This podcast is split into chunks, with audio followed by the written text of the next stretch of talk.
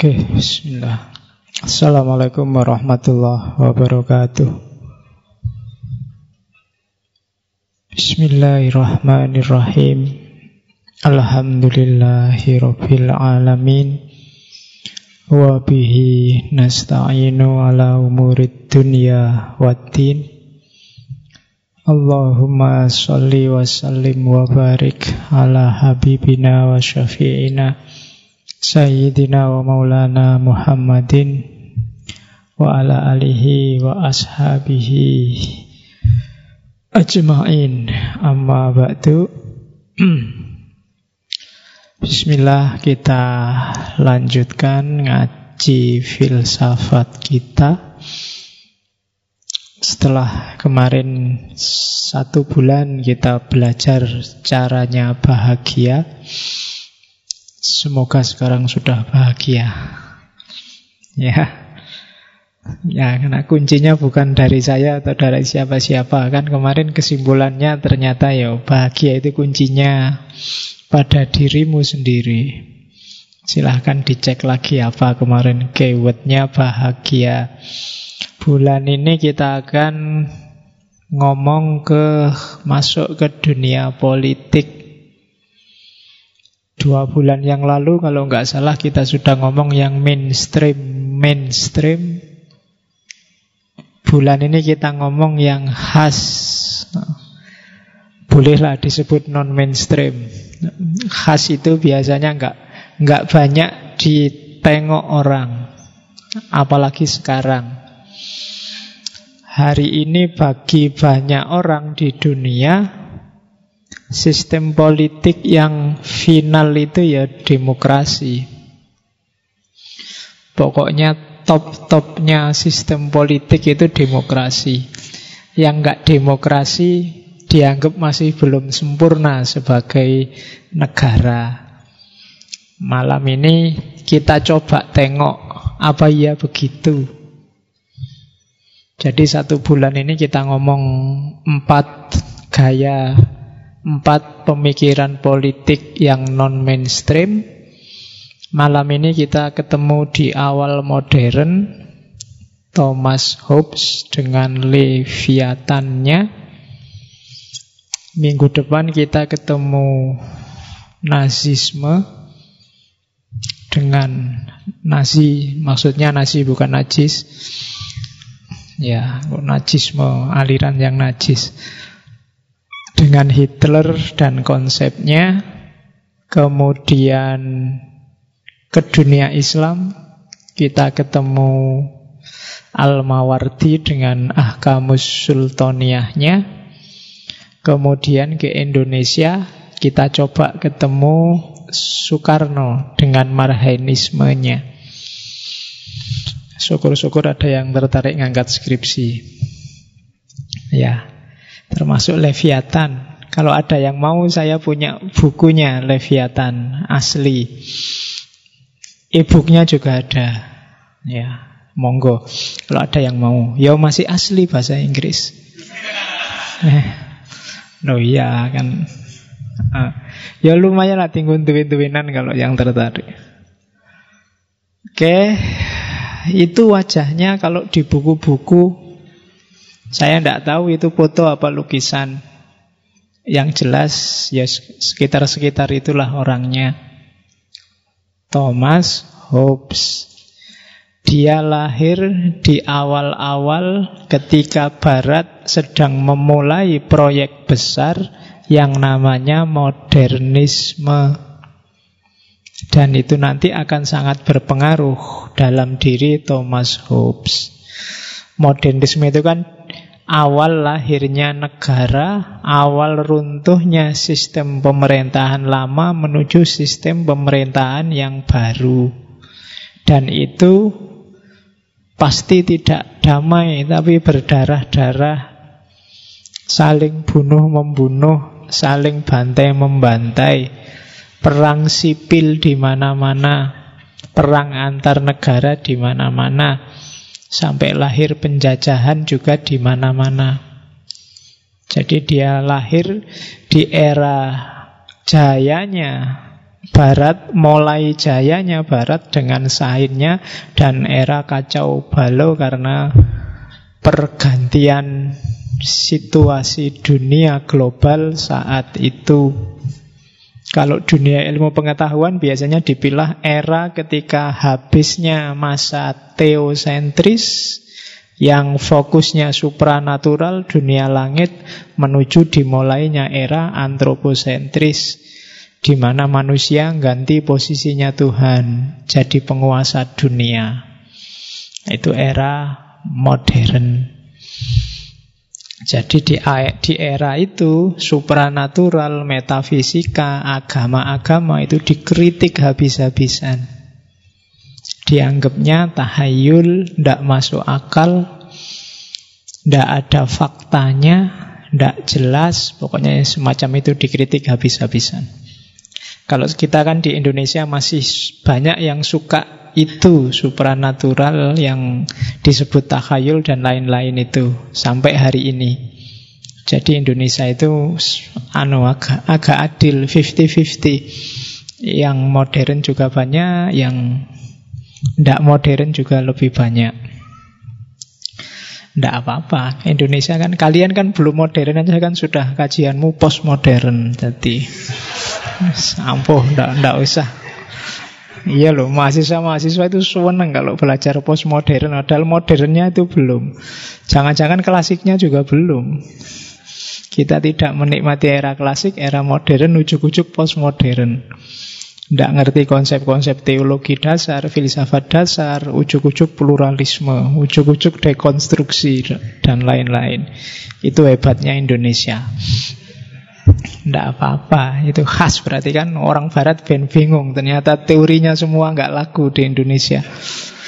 Dianggapnya kalau orang sudah modern itu nggak mau kelenek, nggak mau supranatural. Di Indonesia itu kombinasinya bisa. Yang sangat saintifik pun kalau sudah sakit kepepet yoning dukun. Ya kan, bisa kan kayak gitu. Kalian yang mahasiswa aja kan kadang percaya gitu. Mau ujian, ngapain dulu, baca wiritan dulu, nyekar dulu, ziarah dulu. Itu kan kombinasi yang luar biasa, Yang yang tidak terbayang oleh Barat zaman itu. Kok bisa ya orang saintis sekaligus spiritualitasnya tinggi. Dan Thomas Hobbes anak zaman itu. Cuma ya, di era dia kecil, kabarnya Thomas Hobbes ini lahirnya prematur karena ibunya stres melihat Inggris zaman itu perang tidak selesai-selesai, perang sipil khususnya. Jadi karena judek mikir perang, mungkin karena ngungsi terus kemana-mana, akhirnya Thomas Hobbes lahir duluan, prematur. Tapi jatuhnya pinter. Saya tidak tahu prematur tapi bisa pinter. Dan dan memang pinter sejak kecil, menguasai banyak ilmu. Dia adalah kolega tokoh-tokoh besar filsafat awal, saintis awal, termasuk Galileo, termasuk Rene Descartes, dan lain-lain. Jadi itulah sosoknya Thomas Hobbes. Bukunya yang sangat terkenal, ya judulnya Leviathan. Itu sampul bukunya yang judulnya Leviathan. Gambar yang sebelah kayak ular itu, Leviathan itu itu. Monster. Sebenarnya istilah Leviathan itu monster yang ada di Perjanjian Lama. Ya, Perjanjian Lama maksudnya kitab sucinya orang Kristen, yang yang bagian Perjanjian Lama. Bukan yang Perjanjian Baru. Nah, Leviathan, buku sampulnya yang ada orang bawa tongkat sama pedang. Yang di kiri itu tongkat keberagamaan, yang di kanan itu pedang. Judulnya panjang, Leviathan or the Matter, Form and Power of a Commonwealth, Ecclesiastical and Civil.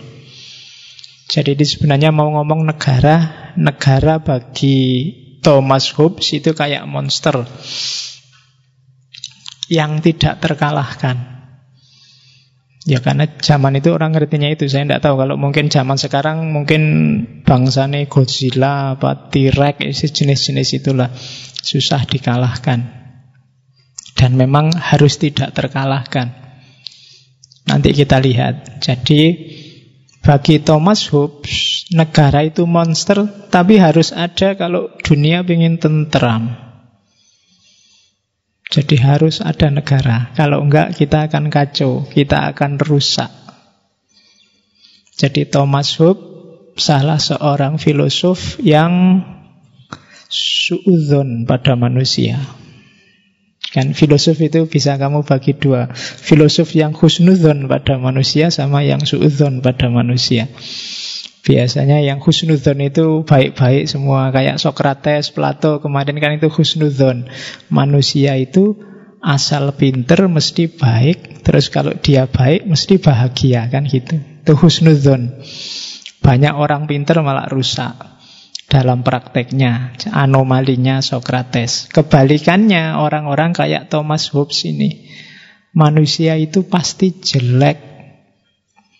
Jadi ketika dia dibebaskan nggak pakai aturan, dunia ini mesti rusak. Ya misalnya hari ini ya, oke okay, ngaji kita nggak pakai aturan, pakai baju boleh, nggak pakai baju boleh, nginep di sini juga boleh, nginep di kos-kosanmu masing-masing juga boleh, pokoknya nggak diatur, mungkin sebentar lagi juga rusak. Nggak ada aturan apa-apa. Jadi katanya termasuk manusia hakikatnya jelek. Nanti kita lihat kenapa kok manusia hakikatnya jelek. Jadi Leviathan itu masterpiece-nya yang membahas tentang kebutuhan manusia terhadap negara yang superpower. Nanti jatuhnya teorinya Thomas Hobbes ini semacam monarki. Harus ada negara yang kuat dengan raja yang kuat yang ngatur segalanya, masyarakat akan lebih tertib. Kalau model kayak demokrasi hari ini, setiap kepala boleh ngomong, setiap kelompok dikasih kesempatan berpendapat, negara malah akan kacau. Bingung kita, yang benar yang mana. Kayak debat di T V-T V itu kan juga bingung, sing bener sing dia. Semuanya masuk akal. Maka katanya Thomas Hobbes, ndak, negara harus kuat. Jangan memberikan kesempatan ke semua orang untuk menyampaikan pikirannya. Yang baik, benar itu banyak, tapi kan harus dipilih salah satu untuk dijalankan. Nah itu nanti dia agak membela sistem yang cenderung monarki. Jadi cenderung ya raja, bahkan cenderung otoriter. Jadi agak khas selama ini mungkin kamu merasa bahwa otoriter itu pasti jelek. Tapi malam ini kita cek bahwa ada loh argumen yang pro-otoriter. Karena sering-sering dalam prakteknya juga kadang-kadang kita harus otoriter. Khususnya menghadapi yang tidak ngerti, tidak paham, tidak jelas. Saya dulu pernah di kampung itu misalnya ketemu zaman K K N, ketemu orang-orang desa. Masyarakatnya tak bebasin, monggo bapak ibu pingin kita ngapain silahkan. Mereka malah bingung, lo ngapain lah sampean kesini mau apa? Ya kan, lo dibebaskan itu lo malah bingung. Mereka senangnya saya kesini mau ini, sampean mau tak giniin, manut lo ya. Itu mereka malah seneng. Kalau disuruh mikir sendiri nggak mampu. Itu kan kondisi bahwa mereka minta diotoriteri. Kalian hari ini ngaji mungkin ya pengen diotoriteri kan. Kalau saya ngomong, ayo wis silahkan baca sendiri-sendiri. Yang tidak ngerti tanya, tidak jalan mesti ngajinya. Jadi kalian datang ke sini pengen tak otoriteri, manut aja apa yang saya omongkan, kan gitu. Jadi ada kondisi tertentu, situasi tertentu yang kadang-kadang orang pengen diotoriteri. Sama pacarmu kadang-kadang kan gitu. Kalau pacarmu diem aja kan gak enak. Pinginnya kamu disuruh-suruh, disuruh nganter, suruh neraktir, suruh. Jadi kalau kalau monggo mau apa aja terserah gitu gak enak. Mau apa? Kalau saling terserah-terserahan kan gak jalan. Jadi makan di mana? ah terserah aja, aku juga terserah kamu. Akhirnya nggak makan, terserah-terserahan. Jadi salah satu harus ada yang mau otoriter. Kalau enggak, enggak jalan. Nah, malam ini Thomas Hobbes pakai argumen itu untuk mendukung yang pro-otoriter. Bagi saya yang kayak gini-gini penting, karena hari-hari ini kita enggak terbiasa dengan yang non-mainstream. Hidup kita sering lebih disetir oleh konsep yang ada di kepala kita.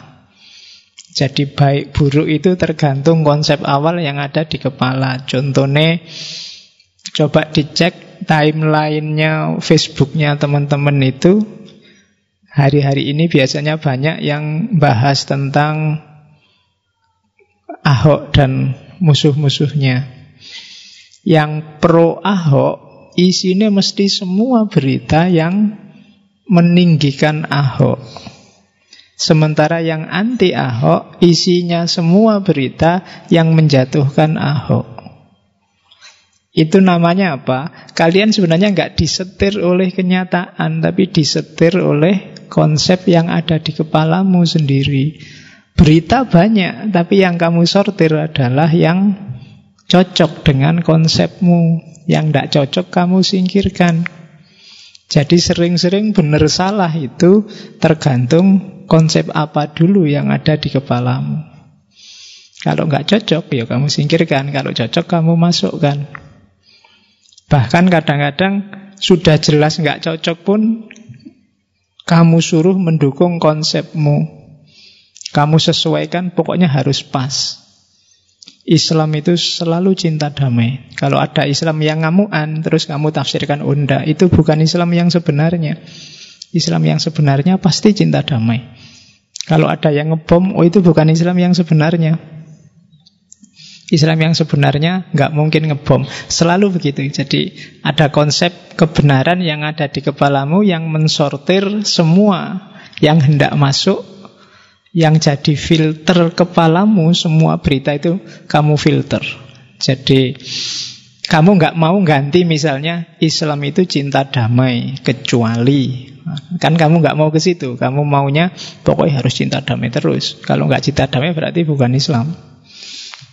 Nah, itu namanya filter. Itu kayak kamu bilang pokoknya pacarku paling cakep. Itu juga biasanya kamu sudah membabi buta, sudah nggak lihat kiri, nggak lihat kanan, nggak objektif lagi. Kalau ada yang lebih cakep, kamu bantah nyari argumen bahwa yang lebih cakep itu sebenarnya itu kan cuma wajahnya, hatinya enggak. Oke, okay. Ya kan sering-sering kan kamu gitu. Jadi kamu membabi buta, pokoknya konsep awalmu itulah yang benar. Nah malam ini kita belajar untuk, eh ternyata yang selama ini kita anggap pasti salah, sistem yang otoriter, dia juga punya argumen rasionalnya sendiri. Jadi dia punya dasarnya sendiri. Oke, pelan-pelan ya, kita belajar. Yang pertama sekarang,